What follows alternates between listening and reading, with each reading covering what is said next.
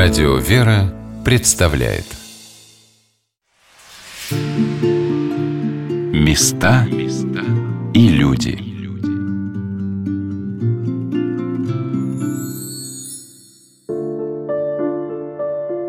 Судьбы многих известных людей были связаны с Печорским монастырем. Были среди них и великие старцы. Однако, по мнению местного экскурсовода Евгения Павлова, за последние два века подвижника, подобного иеросхимонаху Мордарию, не появлялось. Во время восстановительных работ, ну, расчищали когда Успенскую церковь, ну, много чего было, всяких разных организаций. И вот этот плиточный пол, когда отрывали, там вдруг была обнаружена вот совершенно случайно плита.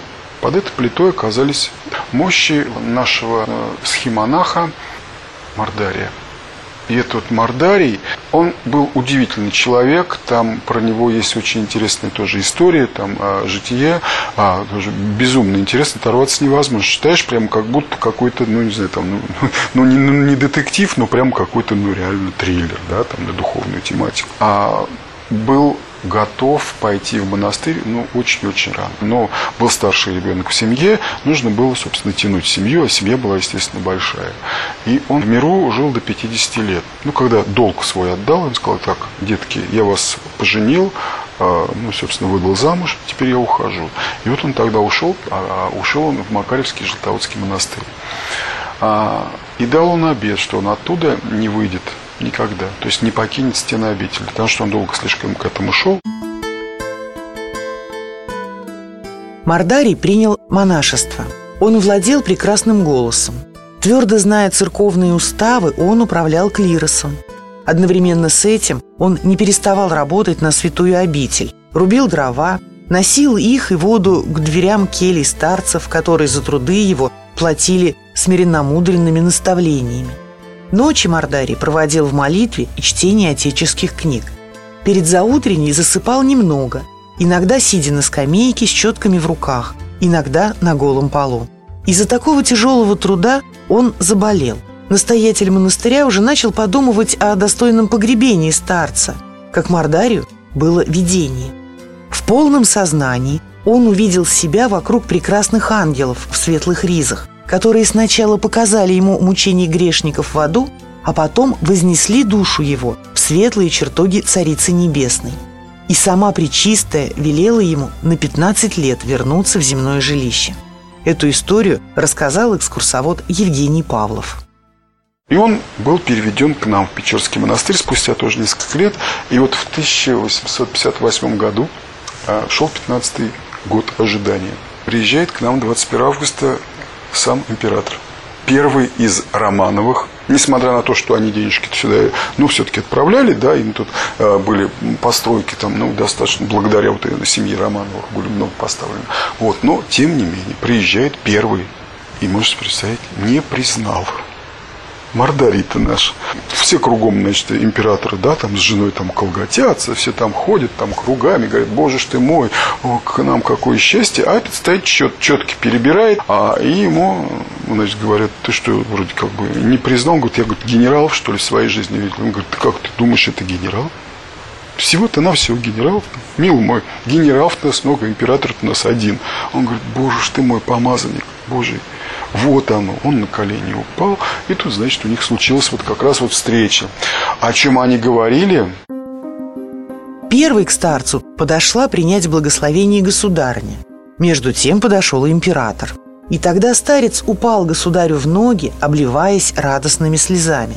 Государь старца поднял, принял от него благословение и разговаривал с ним, как передавали свидетели беседы о близких лицу старца предметах. Братья же Мордарий говорил, что видеть государя лицом к лицу и разговаривать с ним – это последнее, чего не доставало ему всей страннической жизни, который истекал последний, пятнадцатый год по предречению Богородицы.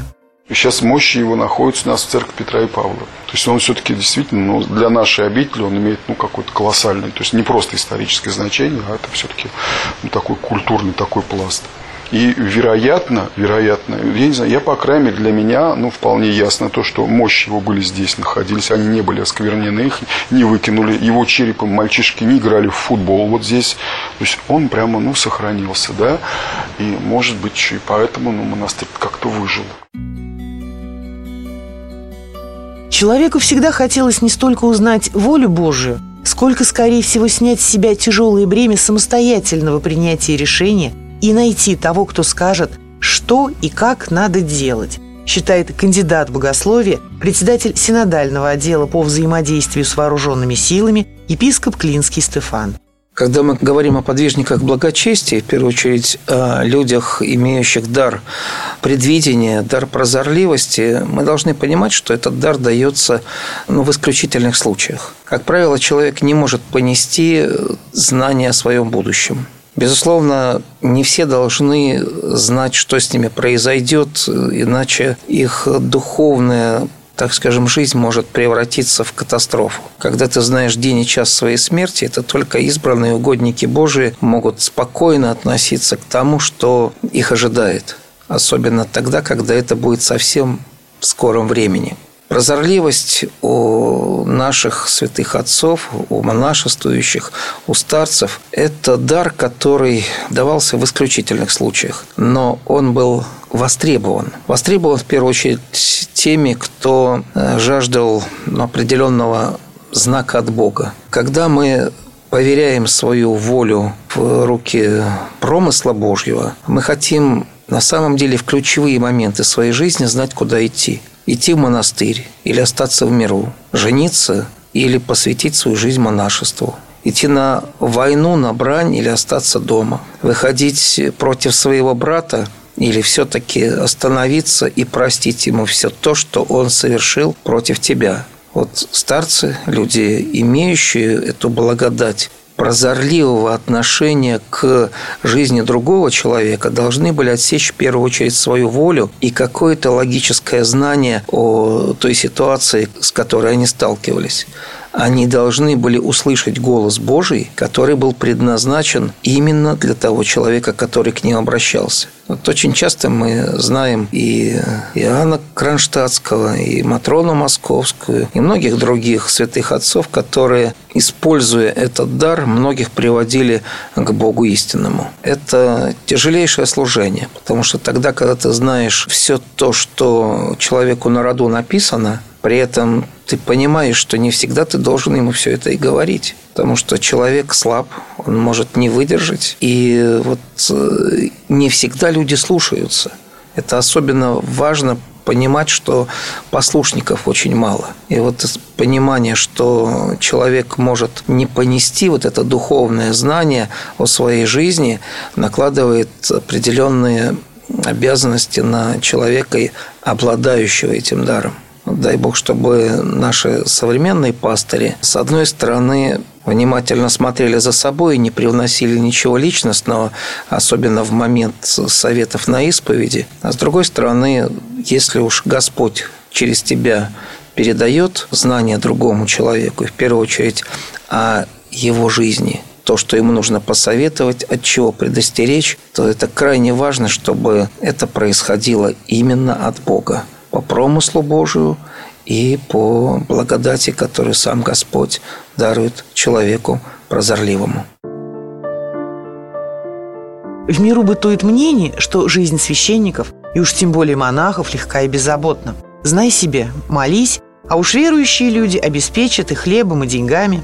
Наместник Печорского монастыря, архимандрит Тихон, который сам монашествует уже более 30 лет, объяснил, что все далеко не так – только на ежедневную молитву в монастырях отводят около 5-6 часов. Примерно столько же на сон. Все остальное время монахи работают, не покладая рук, неся различные послушания, от уборки территории или огородничества до ухода за больными. Люди действительно как-то вот считают, что вот там вот живут там монахи, благодетельствуют. И я вот таким людям всегда говорю, вы знаете, говорю, а вы давайте приходите к нам – не в том, что как мы там едим или что-то еще. Не в этом дело. Дело совсем в другом. Рассуждать э, за стеной монастыря – это одно. говорить, там что-то писать, там в интернете еще, осуждать там все. А вот вы придите сами и поживите хотя бы там неделю в монастыре, то вы просто убежите отсюда. Скажете, нет, нам, нам, нам наша свобода дороже всего на свете, чем ваша, так сказать, там духовная тюрьма.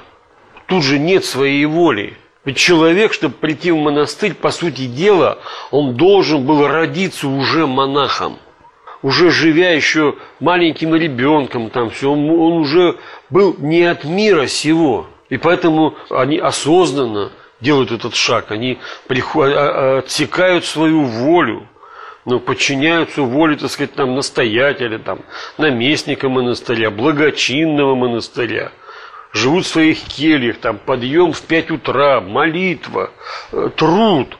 Кто-то в столярной мастерской трудится, допустим, там э, пекарне, просфорне. У каждого свое послушание. А в миру человек, извините меня, вот он, грубо говоря, свои 8 часов отработал, и его никто не имеет права ни что ему не, не позвонить. Слушай, вот надо выйти, вот надо вот это, надо вот это. Он скажет, извините, вы мне за не платите, что это я должен выходить, то я свободный человек. Поэтому вот, когда с такими людьми начинаешь общаться, и вот так вот рассказываешь, а вот идите, поживите. Вот давайте вот, будете просто вот благодетельствовать. Приходите в любой монастырь русской православной, в любой, пожалуйста, и будете благодействовать. Даже последний бомж и то не хочет, потому что он привык так жить. Это, это его свобода, он считает что себя свободным человеком. Хочу сплю на полу, хочу на земле, хочу вот я напьюсь там, хочу вот это сделаю, но я свободный человек. Другой монах, викарий святейшего патриарха Московского и всея Руси Епископ Стефан Клинский знает, что встать на передний край защиты человечества от черных сил можно только по воле Господа. Призвание к монашескому деланию – это, наверное, самое трудное, что можно пожелать любому человеку. Человек, который не призывается Богом, а по своей воле пытается придумать себе послушание жизни в монастыре, обречен на поражение – то есть он обязательно столкнется с такими ситуациями, которые его просто выгонят из монастыря. Это в первую очередь не послушание игумену. Это не в состоянии осечь свою волю. Это какие-то нестроения, которые в конце концов приводят к раздражению, гневу, невозможности сосуществования с братьей. И это реальность сегодняшнего дня. Люди, которые придумывают себе какое-то послушание, а не следуют тому, что сам Господь промышляет о твоей жизни, они, как правило, не могут понести те труды, которые сейчас, в первую очередь, молитвенные труды, которые сейчас требуются от монашествующих. То делание, о котором мы говорим, оно предполагает сугубое призвание. А оно предполагает, что в монастыре люди уединяются для такой сверхцели – цель, которая называется спасение души. Но, казалось бы, все мы призваны к спасению своей души. Но при этом кто-то должен быть в первых рядах, кто-то где-то в середине, а кто-то в обозе. И вот э, в этом плане нужно понимать, что форпост или первый отряд, который выходит на сражение с бесовскими силами, это те, которые посвящают свою жизнь монашескому труду, умному деланию, духовному такому послушанию – и исполнению воли Божией. Поэтому очень важно ничего себе не придумывать. И идти, и ждать тогда, когда призыв будет явный, и вплоть до того, что нужно свою волю, отсекая, и спрашивать благословения у духоносных отцов, которые по-настоящему знают, к чему ты призван в этой жизни и в жизни вечной.